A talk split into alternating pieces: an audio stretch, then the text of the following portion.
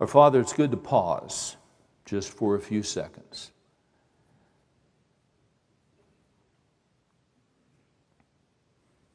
And most of us have had pretty, pretty busy days with very little pause. We're reminded that you say in your word, be still. But we're not just to be still, we're to be still and we are to know that you are God. And when we can take a minute or two, when we can take 30 seconds, when we can take 15 seconds, and just mentally be still and know that you are God, it changes our entire perspective.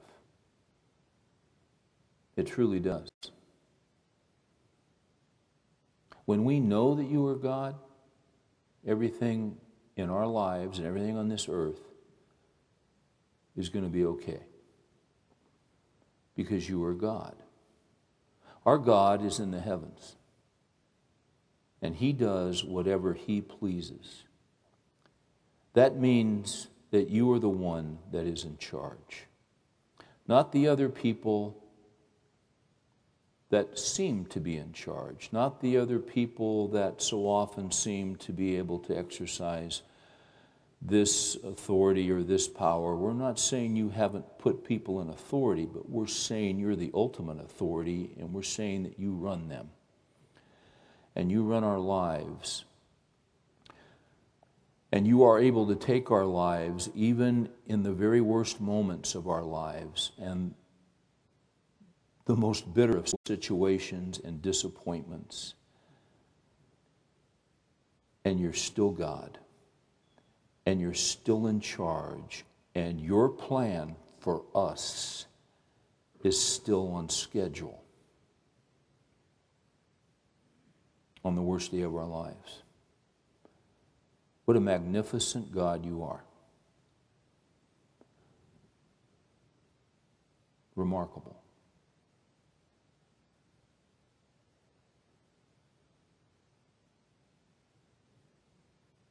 And how fortunate we are to know you, how fortunate we are that you have revealed yourself in the Bible to us. You have told us about who you are. You have told us about who we are and how desperate we are and how lost we are without you. And then we find that you have sent your Son to be our Savior. And that changes everything. So we've got guys here tonight, all over the map, all over the spectrum, in terms of where they are in life. What we all have in common is that we need you desperately.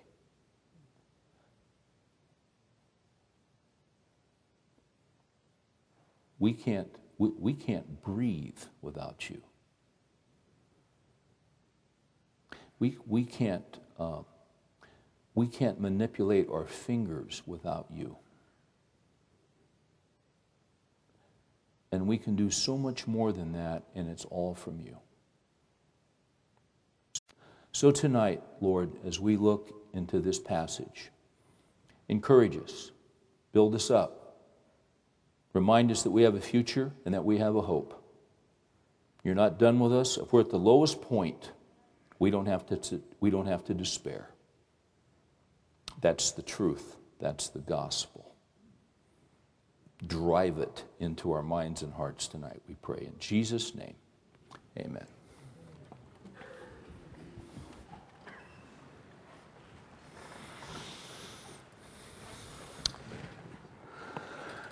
Uh, let's take our Bibles and turn to the Old Testament, to the book of Boaz, and we'll continue our study that we commenced last week. Now,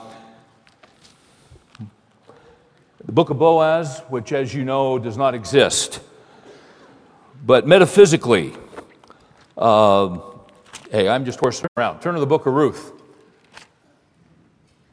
Why do I call the book of Ruth the book of Boaz? Because, in my estimation, in my opinion, as you read it, uh, the, really the key figure in the book is not Ruth, the key figure is Boaz. He doesn't show up until chapter 2. But he shows up, and when he shows up, everything changes. Boaz was a real person, he was a guy who existed, uh, he was a historical figure. We'll meet him when we are in heaven. Uh, he is a picture, he is a type, though, in the Old Testament of the Lord Jesus Christ and what the Lord Jesus Christ does in our lives. You've got a situation that has occurred in the opening verses of the book of uh, Ruth. And we, we looked at that last week. And before we review that, I'd like you to turn with me to Matthew chapter 1 to kind of set up where we're going tonight. Matthew chapter 1, if you've ever decided that you're going to read through the Bible, and it depends on what Bible reading calendar you use, or maybe you've just said to yourself, you know, I'm going to read through the New Testament. And you get all pumped up and you say, you know, I'm going to read that New Testament. That's a great thing to do. So you get all pumped up and you decide, I'm going to get up early in the morning, and you get a good strong cup of coffee, and you turn to Matthew chapter 1, and right out of the blocks, the very first thing you get is a genealogy and you're thinking, and it's just begat, and he begat, and he begat, and he begat. We tend to think that genealogies are boring, but they're really not boring, are they? Have you spent any time on the internet trying to figure out your genealogy? Have you been to ancestry.com yet? It's fascinating because they keep adding different records and they keep adding this and they keep adding, you know, census from you know, 1890, and it's, it's just wild stuff. It's just wild stuff. And you see, when you get a little history and you, and you talk to a cousin and they found out something, see, what is it? You're just doing your genealogy, is what you're doing. On the surface, they look boring. Hey, you're. Sometimes we think that's boring in the Bible. You don't think that about your genealogy. And I want to tell you something. The genealogies in the scripture are not boring, they're absolutely fascinating. There's a reason they're in there. Matthew 1, the record of the genealogy of Jesus the Messiah, the son of David, the son of Abraham. Abraham was the father of Isaac, Isaac the father of Jacob, Jacob the father of Judah and his brothers, who became the 12 tribes. Now here we go, and you're saying, yeah, okay, watch this. Judah was the father of Perez, and Zerah by Tamar. Uh, Tamar is one of five women mentioned in this genealogy, four of whom had questionable backgrounds. By the way, this is the genealogy of, of whom? The Lord Jesus Christ. It's his genealogy.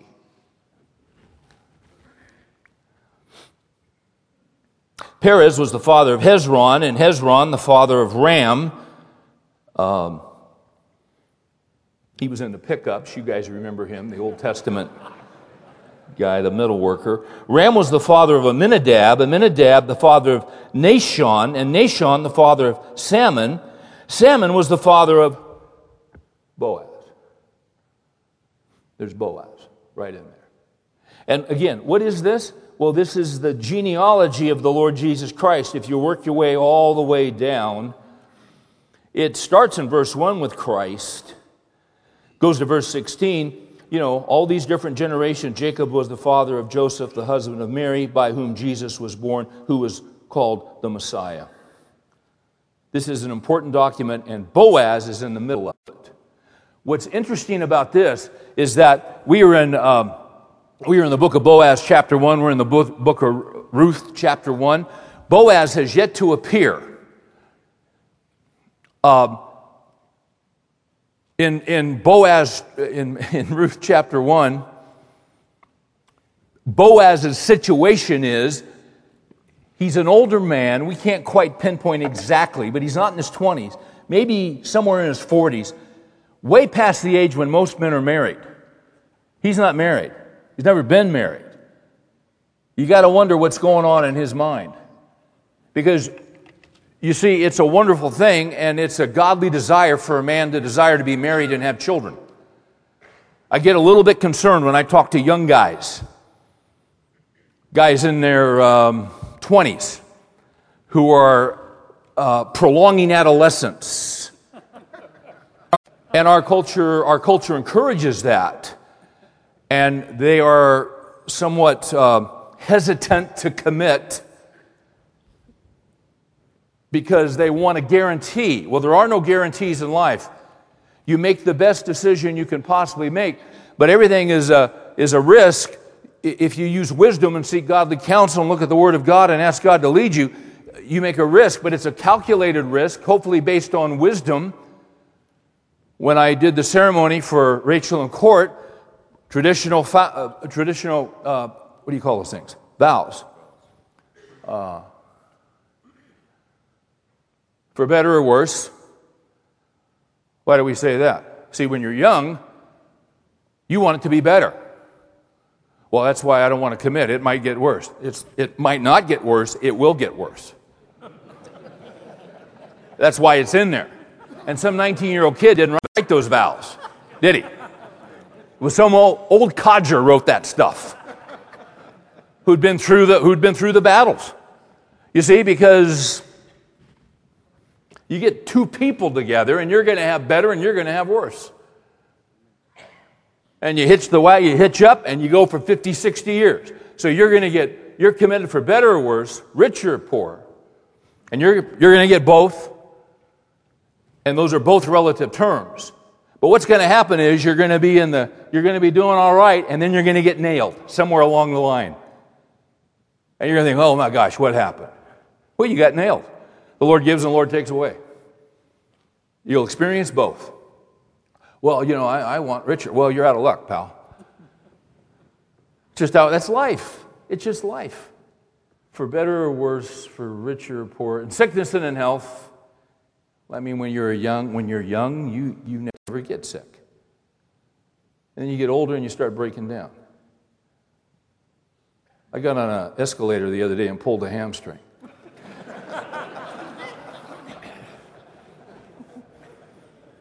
I'm taking the elevator. We just start breaking down. Need shocks and struts. Just, just you get miles on the tires, man. It's part of life. Somebody's going to get sick.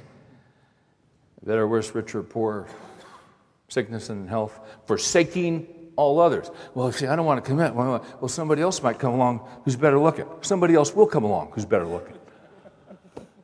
Because you're going to age and your teeth are going to fall out of your gums. and it's great. Is that not life? Till death do us part. And I'm going to tell you something. This is good stuff. So if you're a young guy, you ought to be working on your character to become a godly man and you ought to start training before you're married to become a godly husband and a godly father. You say, well, how do I do that? You look for some guys, some older guys, that model that, and you hang around them. And you say, you know, I like to be like that guy. All right, then hang around and watch, watch, watch what he does. And then just emulate the guy. You see? And they're around. You don't have to move in with a guy, but just watch him, get lunch with him. Tell him you'll if you if you invite an old guy to lunch and tell him you'll pay, they'll go. and then you start asking the guy questions. And he'll tell you stuff. But I, I will say this God has not given most men the gift of celibacy. He's given them, it's His desire that they be married. You're part of a genealogy, but for most of us in this room, His plan is that you begat at some point in your life. You see, that's how it works. Here's Boaz, and he's in the genealogy of Christ, but in the events of Ruth chapter 1, he's not married. Maybe he's thinking, I'll never have kids. Oh, here's the other thing.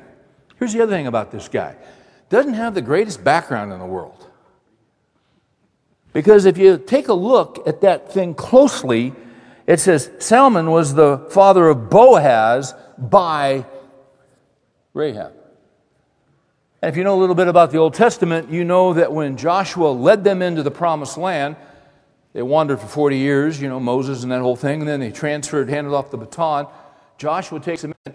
The first major battle they're going to have is at Jericho, and they send two spies in, and the two spies go to the home of this prostitute whose house is on the outer wall.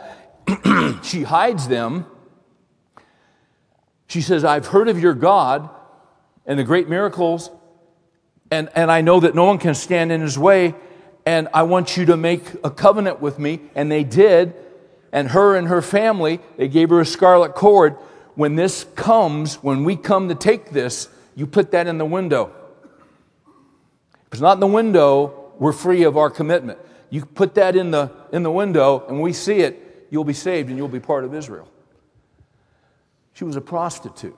So Boaz's mother had a checkered, embarrassing, shameful past. But she was forgiven. And not only was she forgiven, but she was given a whole new life. That's this Boaz guy. It's a remarkable story. He's in the genealogy of Christ. And, and here's the point I'm trying to make. The reason he's not in chapter one of Ruth is that some, there are some events going on 50 miles away from Bethlehem where he is. There is a calamity, there is a tragedy that's taken place, and God, in His infinite wisdom and in His infinite creativity, and in the tapestry that God weaves throughout the generations of mankind, in His providence, uh, His incredible creativity, which astonishes and shocks us and stuns us there are no coincidences, there are no accidents, there's no chance. God is weaving, God is moving. In Him we live and move and breathe and have our existence. He's governing it all. Even when it looks like He's not governing, He's governing. And there's a tragedy taking place over here in Moab, and you've got three women that are in the most difficult and desperate days of their lives that will be woven into the life of a guy 50 miles away who is absolutely clueless what's going on in their lives. And God is going to take one of those three women, bring in chapter 2 at a particular time, which was the barley harvest. That wasn't chance, that wasn't accident. It was planned by the determined will of God. That's why they went, because it was the first harvest of spring and they were starving to death da da da da da, marriage, son. Oh, by the way, Boaz and Ruth did get married, and I'm jumping ahead here. Don't you love it when a guy ruins the end of the movie? Salmon was the father of Boaz by Rahab. Now, watch this. Boaz was the father of Obed by Ruth, and Obed was the father of Jesse. Oh, and Jesse was the father of David the king. And so what here's what I'm trying to say to you. What we're going to look at here in a second, in Ruth chapter 1, um, there's absolute chaos in the lives of three women. Absolute chaos. 50 miles away, there's a guy who probably has, quite frankly, some broken dreams, probably some broken hopes. His life hasn't quite turned out the way that he thought, but he still has a particular desire that hasn't been fulfilled. And, and it could be that he's getting to a point where he thinks it'll never be fulfilled. And God's working. Oftentimes, when we think God isn't working because we have been waiting so long, has God ever had you wait? And then you wait some more? And you wait some more, and you, and you believe that what you're praying is according to the will of God and, and there's something in you, you just you, you keep praying and your wife keeps praying. You, you, you don't feel that you can let up. You just, we got to keep praying. But, but as time goes by, you get, you're fighting off discouragement and hopelessness because, my gosh, nothing's happening. Well, guess what? Something is happening. You just can't see it. Great verse. Isaiah 64 4. This, this is a verse for guys who are waiting. You're waiting on God? Here's a verse No eye has seen a God like thee, the old King James says. No eye has seen a God like thee, watch this, who works for those who wait for him. That's all time. One more time. No eye has seen a God like thee who works for those who wait for him. Man, I've been waiting and waiting, and nothing's happening. It is happening, you can't see it. He's setting it up. Eye has not seen, ear has not heard what God has prepared for those who love him. I think it's 1 Corinthians 2. God's at work. On the worst day of your life, He's at work. Uh, what you've got, and um, let, us let's make our way to uh, Boaz 1, Ruth 1. Okay? What you got here in the opening stages, we looked at it last week, in just a quick, quick Cliff Note review. You got a guy by the name of Elimelech, and he was from Bethlehem, but uh, he went over to the country of Moab, took his wife uh, uh, Naomi, uh, took a son Mahlon and took a, a son Chilion. And why did they leave Bethlehem? Well, there was a famine in Bethlehem. Why was there a famine in Bethlehem? This was the time of the Judges, the previous book.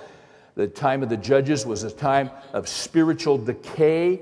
The nation got away from the one true God, started seeking idols, worshiping idols, and because of their unbelief and their moral uh, degeneracy, uh, they were taken over by other tribes, other people. They would then, after years and years and years in desperation, call out to God. God would raise up a judge, He would raise up a leader to deliver them, and then they would be at peace. And then they would go back into decay and they would lose their heart for God. They would lose their first love.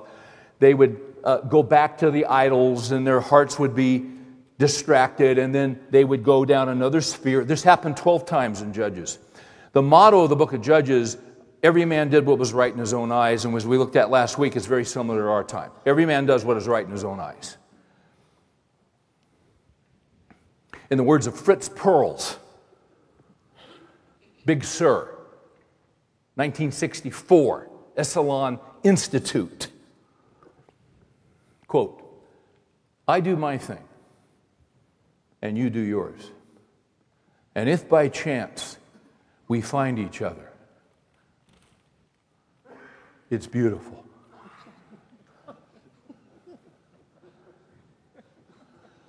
I believe the Greek word is crapidzo. Just made it up. But a whole, whole revolution was based on that concept. I do my thing, you do yours. Oh, and if by chance we find each other, it's beautiful.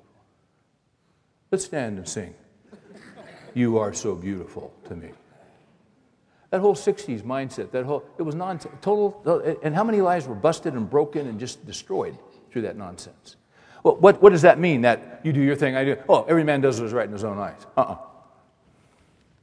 God has given revelation, God has given truth, and when man de- deviates from it, man falls apart, culture falls apart, families fall apart, and we need a Savior. Yes, we do. Those were the time of the judges. So this guy leaves because there's famine. Why is there famine? Because God's judging the nation because they've gotten away from God. He goes to the worst possible place, which is the nation of Moab.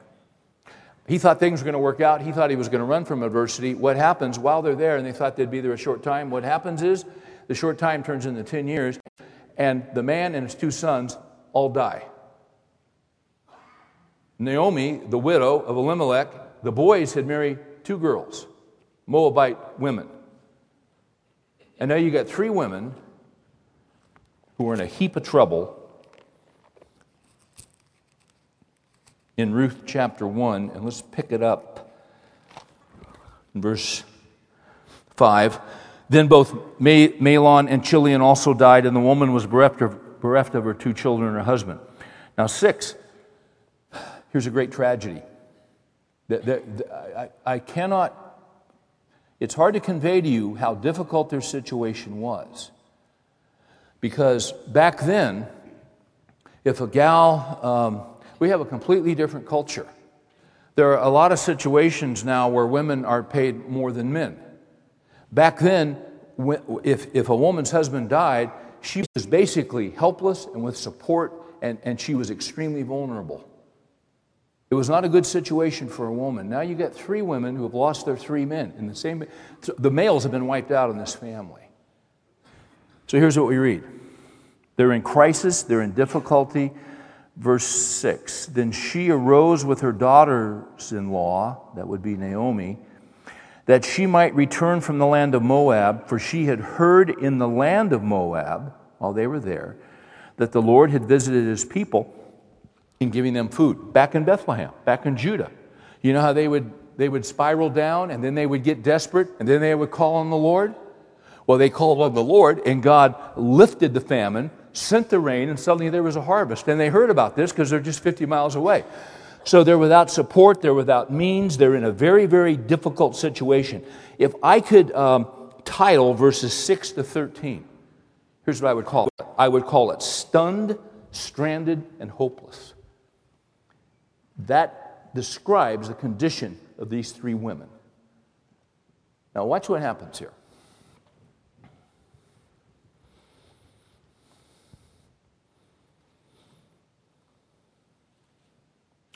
So she departed, verse 7, from the place where she was, and her two daughters in law with her, and they went on the way to return to the land of Judah. And Naomi said to her two daughters in law, Go, return each of you to her mother's house. May the Lord deal kindly with you as you have dealt with the dead and with me. May the Lord grant that you may find rest, each in the house of her husband. What, what, he, what she is doing is she's sending them back home, which is really kind of interesting because these were, they were in the land of Moab. Of, of Moab. The, Moab. the Moabites were the mortal enemies. They, had, they didn't worship Yahweh, they worshiped a, another God, a, a violent God, where they would even sacrifice their babies into the fire. It was a horrific, twisted, perverse. This is really kind of interesting because Naomi says to them, in other words, she's going back to Yahweh's land. In the Old Testament, whatever land you were in, that land and those people had certain gods. And the God of Israel and the God of Judah was different. That's why we find it so harsh in the book of Joshua. Joshua was told by God, when you go in and deal with those differentites, you know, Canaanites, Perizzites, Amorites, Hit, you know, whoever they are, the differentites in there, they all had different gods, and those gods were so perverse and so corrupt. Many, archeolo- many archaeologists uh, believe that those, those advanced ites in the book of Joshua, uh, because of the perversion of their religions, were shot through with venereal disease, and children were born with, with horrific conditions. And God said, When you go in, I want you to utterly destroy them. That seems very, very harsh. But why would God say that? Because it had to be cleansed, it had to be purged. That nation, because He didn't want those people being, being um, uh, influenced by those horrific gods. Well, that's exactly what happened. So these, this is what's fascinating. Naomi is going back to the land of Yahweh, and she says to her two daughter in laws, Now, I don't want you going with me. I want you staying here, and you go back to your families, you go back to your land, and you go back to your God. This woman's kind of hard to figure out. I, I would say, I think it's fair to say, she was not real spiritually discerning. She was not real spiritually mature. Her and her husband had made a poor decision 10 years previous they had really violated the essence of Scripture. You know, the Bible says bad company corrupts good morals. You want to get screwed up? Hang around with people that are screwed up. We'll say, well, I, I need to evangelize. Well, you need to evangelize, but you got to pick your spots. If, if, if, read Psalm 1. How blessed is the man who does not walk in the path of the ungodly. You, you got to be careful who's influencing you. You've got to be careful uh, who, is, uh, who you're hanging around with. He who walks with wise men will be wise. You walk with foolish men, you're going to be foolish. It's, it's not that we don't have interaction uh, with unbelievers. Of course, we have interaction. We're in the world, but we're not of the world. Have this mind in you, which was in Christ Jesus. Philippians 2. See, we've got a different mindset. Uh, The minds of the unbelieving cannot discern the truth of the gospel. It, is, it is foolishness to them. And it was foolishness to us until God opened the eyes of our heart and the eyes of our minds. Uh, Romans 1 talks about uh, being darkened in their minds. Uh, you're not of the darkness, you're of the light. Christ has come in. So all I'm saying is we interact, but they cannot be our influencers. They cannot be our go to guys in the clutch. You've got to have right friends. You've got to find godly men. Um, aren't you concerned about if you have uh, kids in junior high or high school? Aren't you concerned about their peer group? You're always trying to teach your kids not to be influenced by their peers. I've noticed that peer pressure doesn't go away when you get out of high school. Haven't you? Uh, you, you, see, the fact of the matter is, most, when, when you're a teenager, most of your peers, most, most guys you're hanging out, most guys, if you're a teenager and you've come to know Christ, most guys in your school are going the wrong direction on the wrong path that leads to destruction. They're going the wrong way. You go to college, most guys in college are on the wrong path, going the wrong way. Uh, broad is the road that leads to destruction. Most guys are on the broad road leading to destruction. Jesus said, Narrow is the gate that leads to life, and fewer are those who find it. You say. You get out of college, you get a job, you get in a corporate world. Most guys in their 20s in the corporate world, or you're, you know, or you're welder or fireman or whatever the heck you are, most guys are on the wrong road going the wrong direction. What I'm saying is, Peer pressure is always alive and well. I don't care if you're 16 or you're 66. So you got to choose friends wisely and carefully, don't you? Elimelech and Naomi didn't do that, and she's been she's been screwed up by the culture. Uh, by the way, the Moabites, we talked about them last week. Uh, where do the Moabites come from? Well, we mentioned the fact that Sodom and Gomorrah don't know about that. Lot was told with his wife and daughters to leave, and they resisted. Because you see, they, they had been so influenced, they'd been so part of the club, they, were, they, they couldn't even see how bad it was. They'd been tainted, their discernment. And he, get out of here and don't look back. Well, she looked back, and you know the story. So then he's with his daughters. They get him drunk and they say, gee, this, this, you know, whole thing's been destroyed. We'll never have children. So they both have, uh, on one night, one daughter sleeps with him, gets pregnant. The next night, they get him drunk again, and the other daughter sleeps with him. Do you see how bad company corrupts good morals? You got to be careful, guys.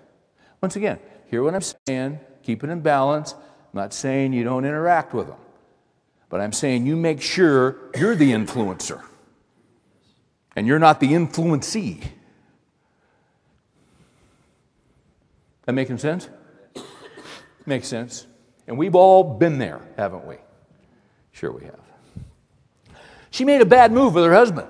And now she's going to go back. Oh, all right, give her credit. She's going back. By the way, her going back and returning is a picture of repentance. Repent. What is repentance? Repentance is going one way that is the wrong way, and by a change of will, by a change of heart, that the Spirit of God produces, you're going this way and you realize this is the wrong way, and you literally, to repent is to literally make a U turn. If you've ever made a U turn in your life, you have just repented. Sometimes you'll be in an intersection, there'll be a sign that says no repentance. Anybody ever ignored that sign? Sure. When you see that you with the circle and the deal right across it? No U turn, no repentance.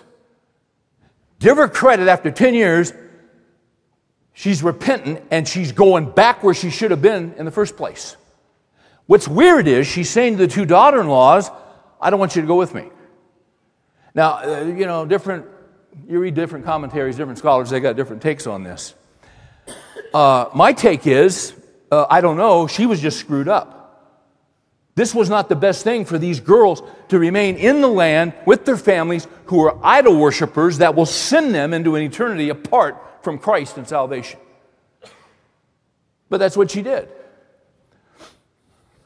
maybe, maybe the, uh, you remember we said um, there was just great tragedy? There was great loss. When there's great loss, you're in crisis. When there's great loss, you're wondering, how will I ever recover? How am I going to make it? How am I going to. Some of you guys are in a chapter right now where uh, you're in tremendous loss and you're grieving.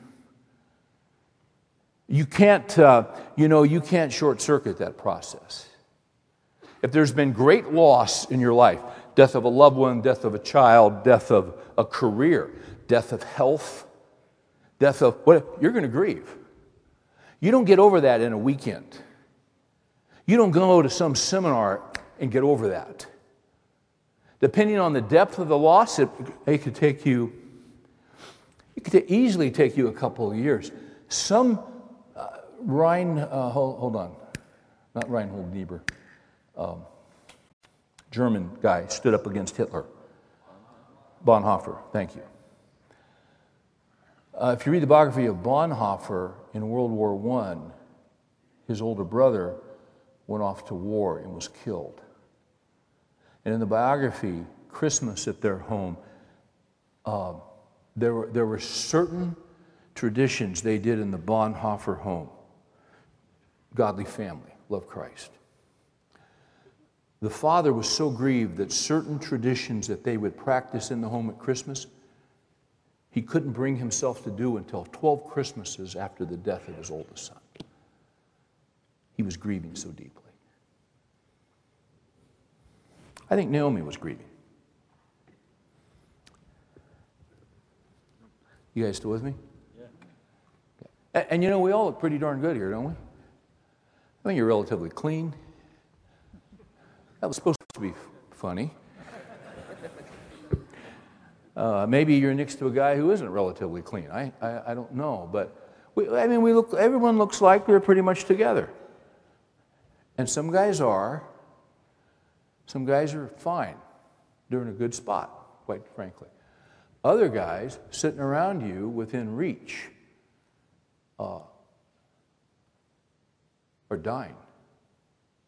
Phillips Brooks, the old professor who wrote Little Town of Bethlehem, he taught preaching. And he used to say to young seminary students, he used to say, whenever you preach, preach to broken hearts. There's one in every row. And they don't look like it. But probably within reach or getting up and just walking a few feet, there's a guy somewhere around you who's crushed. It happens in life.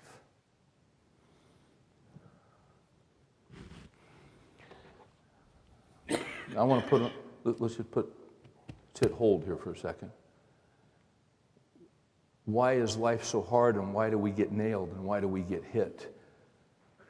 And, and why do these crushing things come? It had to be, here, here are three women and the three males within a short, we don't know exactly the, the sequence, the chronology, but within a very short time, all three are widowed. Boy, that's devastating.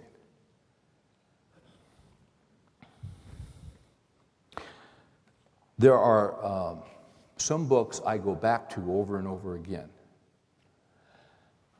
The best books are written by the old dead guys, in my opinion. And if you've been in this study for a while, I referred to this book, All Things for Good by Thomas Watson.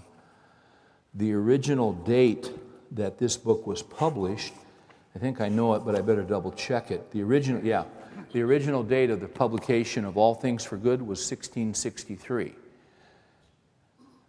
based on Romans 8:28, and we know that God causes all things to work together for good. That verse doesn't say all things are good, because all things aren't good. The death of a husband is not good. Death of a spouse, a, a, a child is not good. Um, a, spouse who betrays you and goes off with someone else, that's not good. Rape is not good. Bankruptcy is not good. Murder is not good. It doesn't say it's good, but it says, and we know that God works all, watch this, we know that God works all things, He works it together for good to those who love Him and are called according to His purpose. this book, uh, All Things for Good, is based on that title. It was written in 1663. What's interesting is in 1662 in England, if you were a Bible believing pastor who taught the gospel of Jesus Christ, there was a law passed. And if you were a Bible believing, gospel preaching pastor in 1662, every pastor that stood on the Word of God was thrown out of his church in England. And a law was passed that pastors could not, in that category, could not go within five miles of a church. And they were banned by law from preaching. Now, back then, there was no separation of church and state. The pastors were paid by the king, by the crown, by the state. And so, what that meant was they lost their livelihood, they were destitute. A lot of them wound up literally in debtor's prison at Newgate. It was a horrific time, it was a time of persecution. And for those pastors, Thomas Watson, who was a pastor, who was thrown out of his church, wrote a booklet called All Things for Good to encourage the pastors who had lost everything and whose hearts were crushed. Let me read just a section. Because when affliction hits us and tragedy hits us, the question always comes up why? Why? Listen to this guy. This sucker is good. Let me show you. I've worn out, I think this is my fourth copy of this book, and it's starting to go. I, I, my problem with reading this guy is I underline, I pretty much underline every sentence. It's just, uh, just a collection of colors and markings, and you can turn anywhere. I marked it. Here's one. Why tragedy? Why hardship? Why affliction? Why do we go through stuff? Watch this. As as the hard frost in winter bring on the flowers in the spring. Now you just think about that for a minute. Cold is part of God's work to develop those beautiful flowers. I don't think normally a lot about flowers. This weekend, I spent $97,000 on flowers.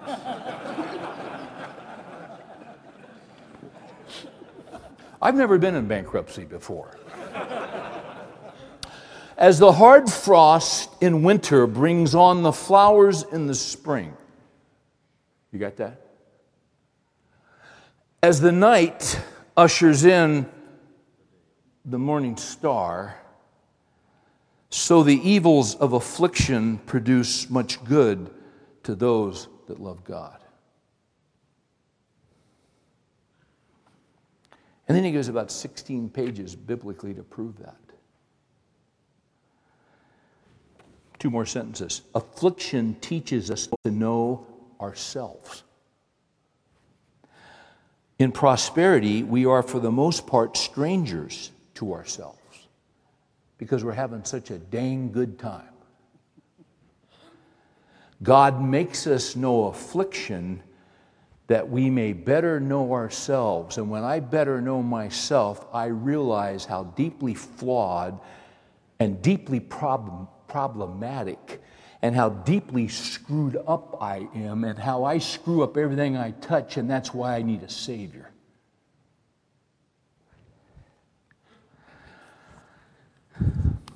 Then you flip over to page 52. And he talks about the fact that our Father is a physician, he's a doctor. Jesus was called the great physician. Am I losing you guys? You still with me? Listen to this God is a skillful physician, He knows what is best. God observes the different temperaments of men and knows what will work most effectually. Some men are of a more sweet disposition, and these men are drawn by mercy. Others are more rugged and knotty pieces, K N O T T Y. These God deals with in a more forcible way. And everybody said, Amen. We've had the crud kicked out of us, haven't we? Yeah. You know why? Most of us are naughty. You can take that two ways N A U G H T Y and that usually goes along with K N O T T Y. Listen to this. Some things are kept in sugar, some are kept in brine. There's wisdom. I hang around a lot in the brine. Why is that? Yeah, kind of naughty, kind of hard, hard to deal with, hard to work with. Have you ever said to yourself or said to a friend, you know, for some reason I always seem to have to learn the hard way? That's every guy in this room. We all learn the hard way. And, and because God's a great physician, in order to save our lives, you know what He does? Sometimes He puts us in the brine. It's not sweet, it's pungent. When you're in the brine, you want out of there as quick as you can get out. And you say, Lord, get me out. And He doesn't get you out, and He keeps you there.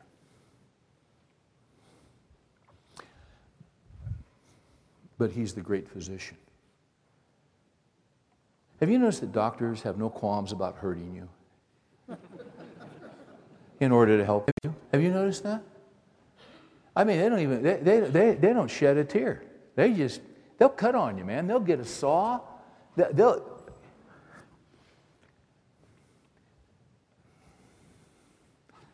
they'll hurt you. And why do they hurt you? They're trying to save your life. Yeah. He's the great physician. So these women are stunned, they're stranded, and they're hopeless. Naomi is trying to convince these women to stay and not go. And she says in verse 12, this is interesting. Uh, actually, 11, she says, Return, my daughters, why should you go with me? Have I yet sons in my womb that they may be your husband? You say, What the heck does that mean? There was a Levirate law, they would call it, in the Old Testament. And the concept was because if a woman was widowed, uh, she and, and couldn't go back to her family. She was destitute. I mean, she was on her own, and it was such a serious matter that there was a law that if a woman was widowed, the man's living brother was required to have sexual intercourse with her so that she could have children, hopefully sons, who by the time they're 13, 14, 15 could support her financially. It's a different culture. And Naomi says, Listen, I'm too old. I can't bear any more sons. I can't help you. That's verses 12 and 13. So they're stunned, they're stranded, they're hopeless. Now I want you to catch something. Tragic situation. We encounter tragic situations. There are three potential responses to God when tragedy hits. It might be a divorce, it might be uh, finding out you've got cancer or your wife has cancer. It could be a thousand different things that bring tragedy into our lives.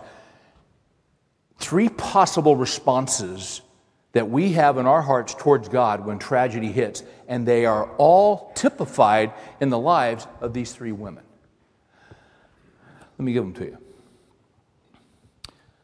The first response to tragedy is one becomes bitter towards God. That is characterized by Naomi in verses uh, 20 and 21. Actually, let's pick it up in 19. So they both went, Ruth is with her, we'll get back to that. They both went until they came to Bethlehem. Now they're back in home turf where they should have been, where she should have been in the first place. And when they had come to Bethlehem, all the city was stirred because of them, and the woman said, Is this Naomi? They hadn't seen Naomi in 10 years. Is that Naomi? Is that, is that Naomi? That's Naomi. And then Naomi says, verse 20, she said to them, Do not call me Naomi, call me Mara, for the Almighty has dealt very bitterly with me. The term Mara means bitter. She literally wanted to change her name. Names in the Old Testament had tremendous significance. Don't call me Naomi, Naomi, you call me bitter, which typifies her response, quite frankly, to the Lord. She was bitter about her tragedy, she was bitter about her loss, uh, she was devastated. And if we're not careful, bitterness can eat our hearts.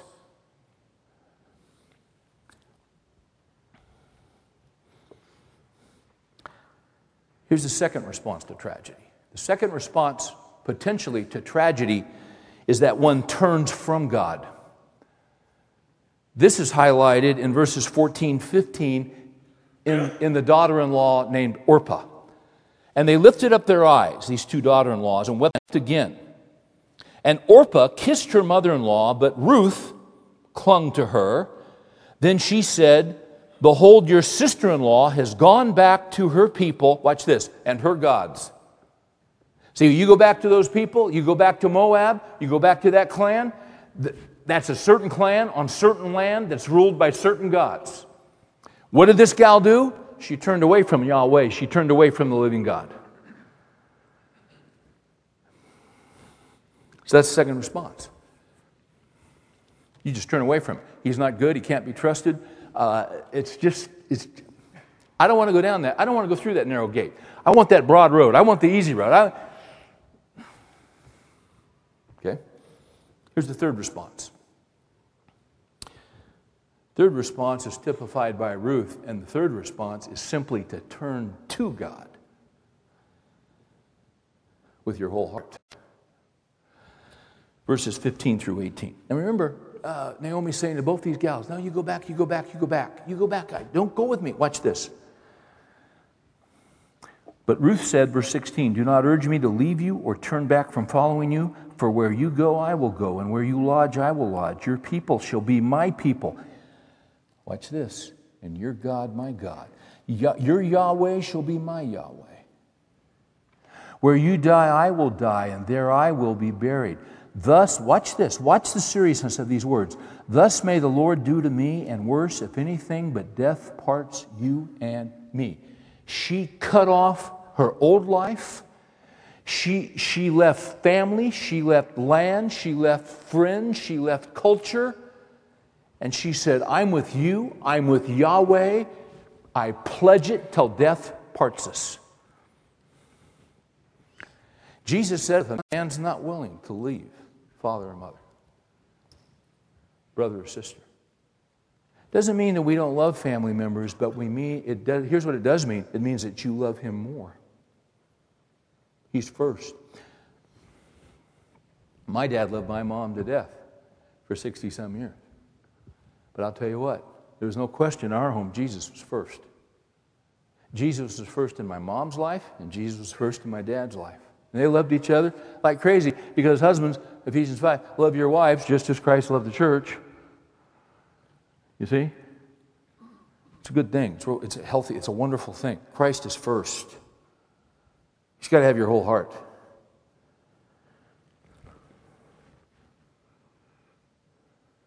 Hey, this gal was in.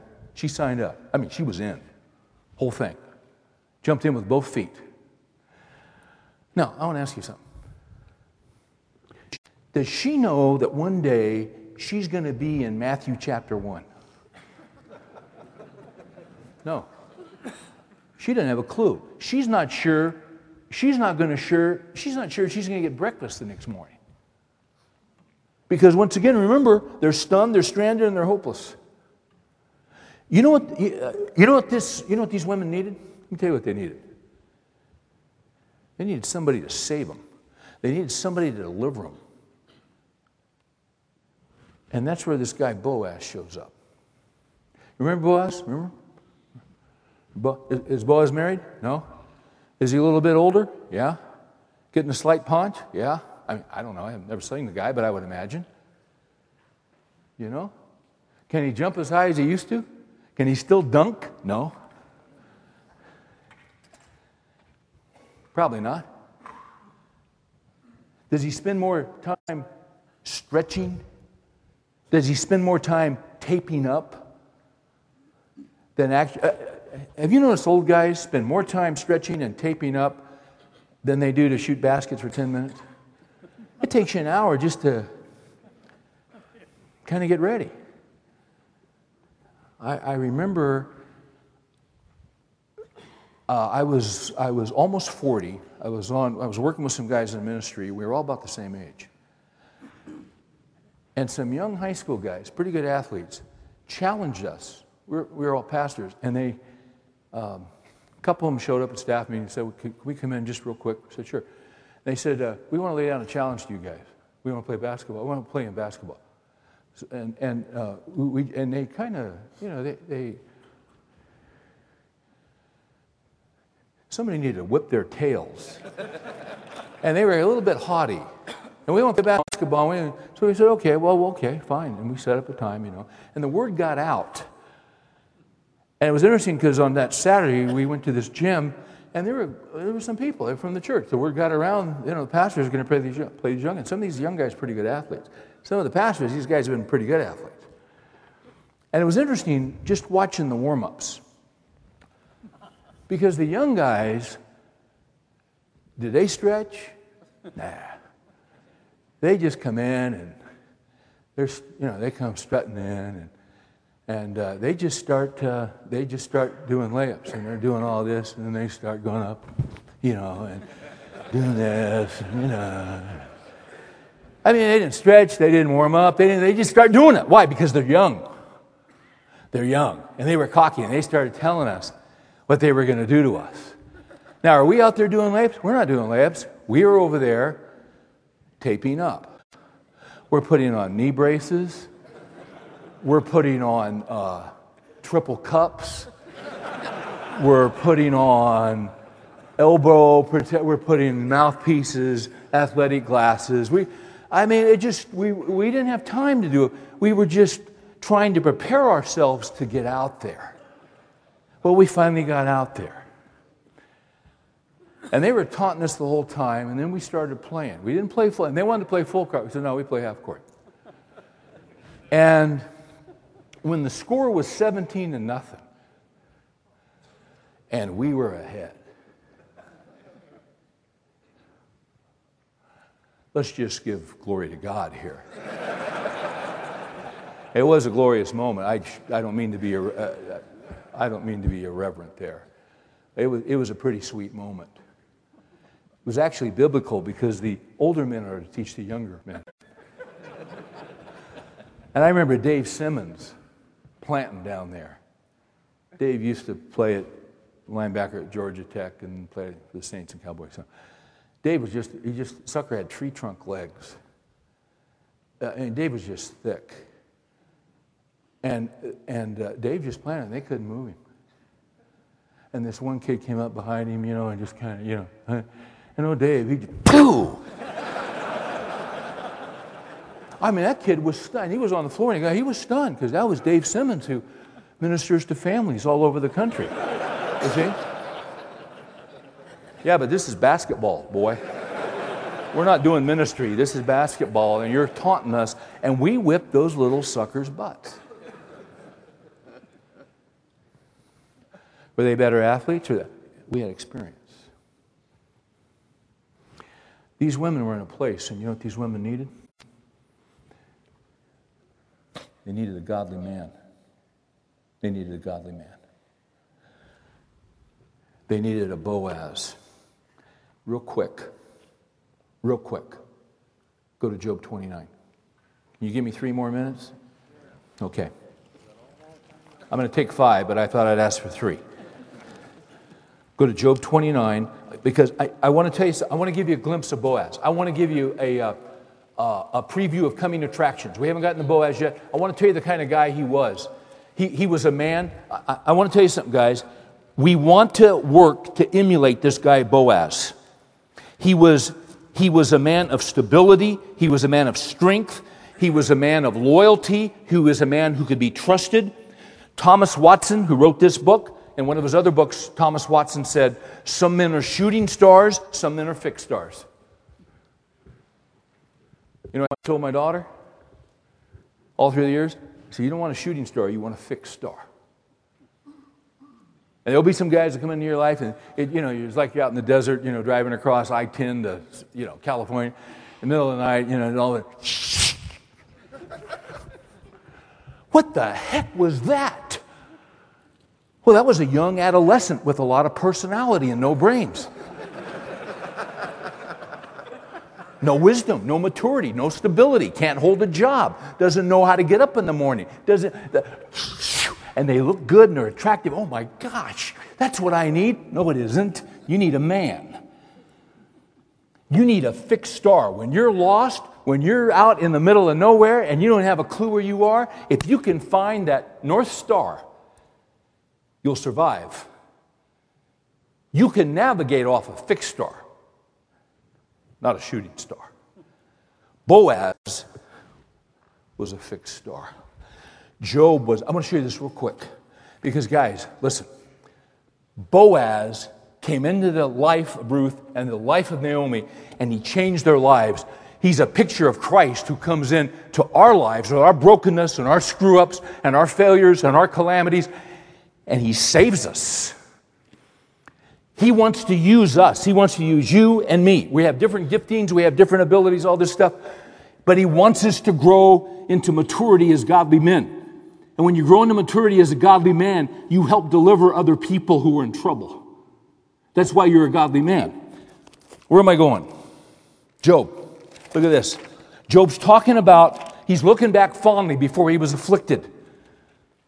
He says uh, in verse 20, uh, chapter 29, Job again took up his discourse and said, Oh, that I were as in months gone by, as in the days when God watched over me, before I was suffering. Verse 4 As I was in the prime of my days, when the friendship of God was over my tent, when the Almighty was yet with me, and my children were around me, and when my steps were bathed in butter, and the rock poured out for me streams of oil. In other words, I remember the good days, I remember the good times. We all love prosperity. What does Ecclesiastes 7 say? Consider the work of God. Who can straighten what he has bent? Job's life has been bent. In the day of uh, prosperity, be happy. In the day of affliction, consider God has made one as well as the other. He's looking back on the good days. When I went out to the gate of the city, why would he go to the gate of the city? That was City Hall. That's where everything was done. That was Wall Street. That was the financial district. Everything was done in the gates of the city. Watch this. When I went out to the gates of the city, when I took my seat in the square, the, the young men saw me and hid themselves out of respect. The old men arose and stood. Respect. The princes stopped talking and put their hands on their mouth. Respect. The voice of the nobles, nobles was hushed and their tongues stuck to the palate because what they had to say was not comparable to what Job had to say. He's just telling the truth. This is how God had blessed him, but now God had taken it away. Now, watch this. For when the ear heard, 11, it called me blessed, and when the eye saw it, gave witness of me. In other words, when he spoke, when people's ears heard what he said, they blessed him. This man of wisdom. Watch this. 12, because I delivered the poor who cried for help. Hey, I'm going to tell you something. You got in your life somewhere, there's some people around you that are in desperate need. Can I give you a word? Help them. You say, man, my IRA's taking a, a hit. Help them. Reach out and help them. Well, you know, can I get a receipt on that? Can I get a. Uh, no, you can't. Just help them. Don't give, and, and listen, I'm saying, I'm not saying be stupid. I'm saying be wise. But if you know something of their situation, I'm not saying give to every guy on the street that's panhandling. You know I'm not saying that. But I'm saying if you're aware of a situation and someone's in need, help them. I can't afford to. You can't afford not to. Given it shall be given unto you, pressed down, shaken together, running over. God is your banker. He's your banker. God knows to the penny how much you will need to survive until you take your last breath, and He has pledged to supply it. I delivered the poor who cried for help and the orphan who had no helper. The blessing of the one ready to perish came upon me, and I made the widow's heart sing for joy. Widows are destitute, but not when they're around Job. Why? Because he helped, He gave, He provided. He made their hearts sing, not in the prayer, in joy. This is what God wants His men to do. You say, well, see, that's kind of a risk. You're dang right, it's a risk. It's called walking by faith. And you know, a lot of us, you know, we walk, we walk by sight. Well, gosh, I can't do that. Why can't you? Oh, you know, I'm just, I'm not sure it's going to work out. Nobody knows how it's going to work out. But let me tell you something without faith, it's impossible to please Him. For those who come to Him must believe that He is and that He's a rewarder of those who diligently seek Him. Try it, see what happens. It's great stuff. Uh, I, I can't do this whole thing. Look at this 15. I was eyes to the blind and feet to the lame. I was a father to the needy. I investigated the case, which I didn't know. Somebody's in need, there's a case, there's a, they come to city gates, all right, let me figure out what's going on here. And you know what? He handled it right. Didn't take bribes, no backroom deals, didn't sign the bill without reading the bill. What's going on here? What are the facts? Let's do what would honor what would honor the Lord, and they did it. Verse 17, I broke the jaws of the wicked and snatched the prey from the teeth. Sometimes, hey, I'm going to tell you something. You know what this is about? As I read this, you know what I see here? Godly men protect women, and godly men provide for women. Man, is that ever out of date? That's what I see here. There's a gal, she's got someone on her tail. Somebody needs to be a man and stand up for her and get in between her and a guy that's threatening her. You got to use your head. I'm not telling you. I'm just saying, but, but don't operate out of fear and so I'm not getting involved. She needs a man, she needs a Boaz. Step up, God will be with you.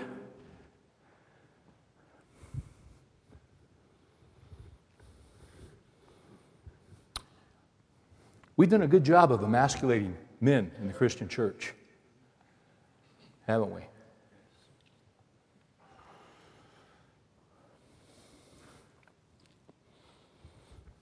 Twenty-one. To me, they listened and waited and kept silent for my counsel, and you can read the rest of it. Twenty-five. We got a hit. I chose a way for them and sat as chief and dwelt as a king among the troops, as one who comforted the mourners. That's what Boaz is going to do for these gals. That's what Jesus does for us. You know what you need? You know what I need? I need the Lord Jesus Christ. I, I need Jesus. He's my Savior, He's my deliverer. Every moment of my existence, I, I can't live, I can't think, I can't breathe without Him, and I live as though I can. And why are you in a hard place? He's trying to get your attention.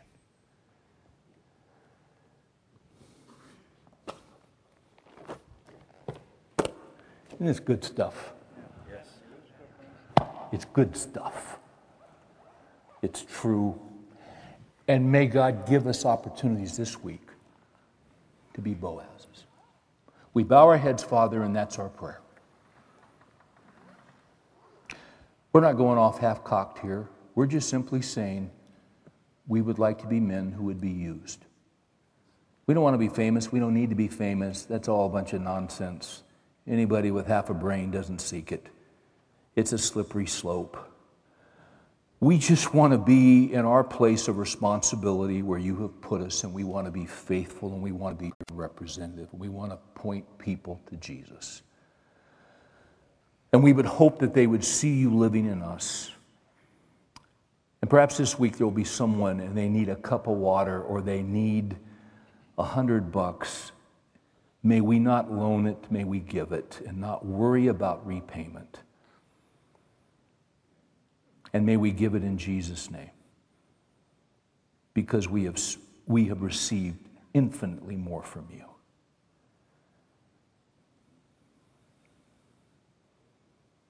Challenges this week bring some opportunities to us that might scare us a little bit.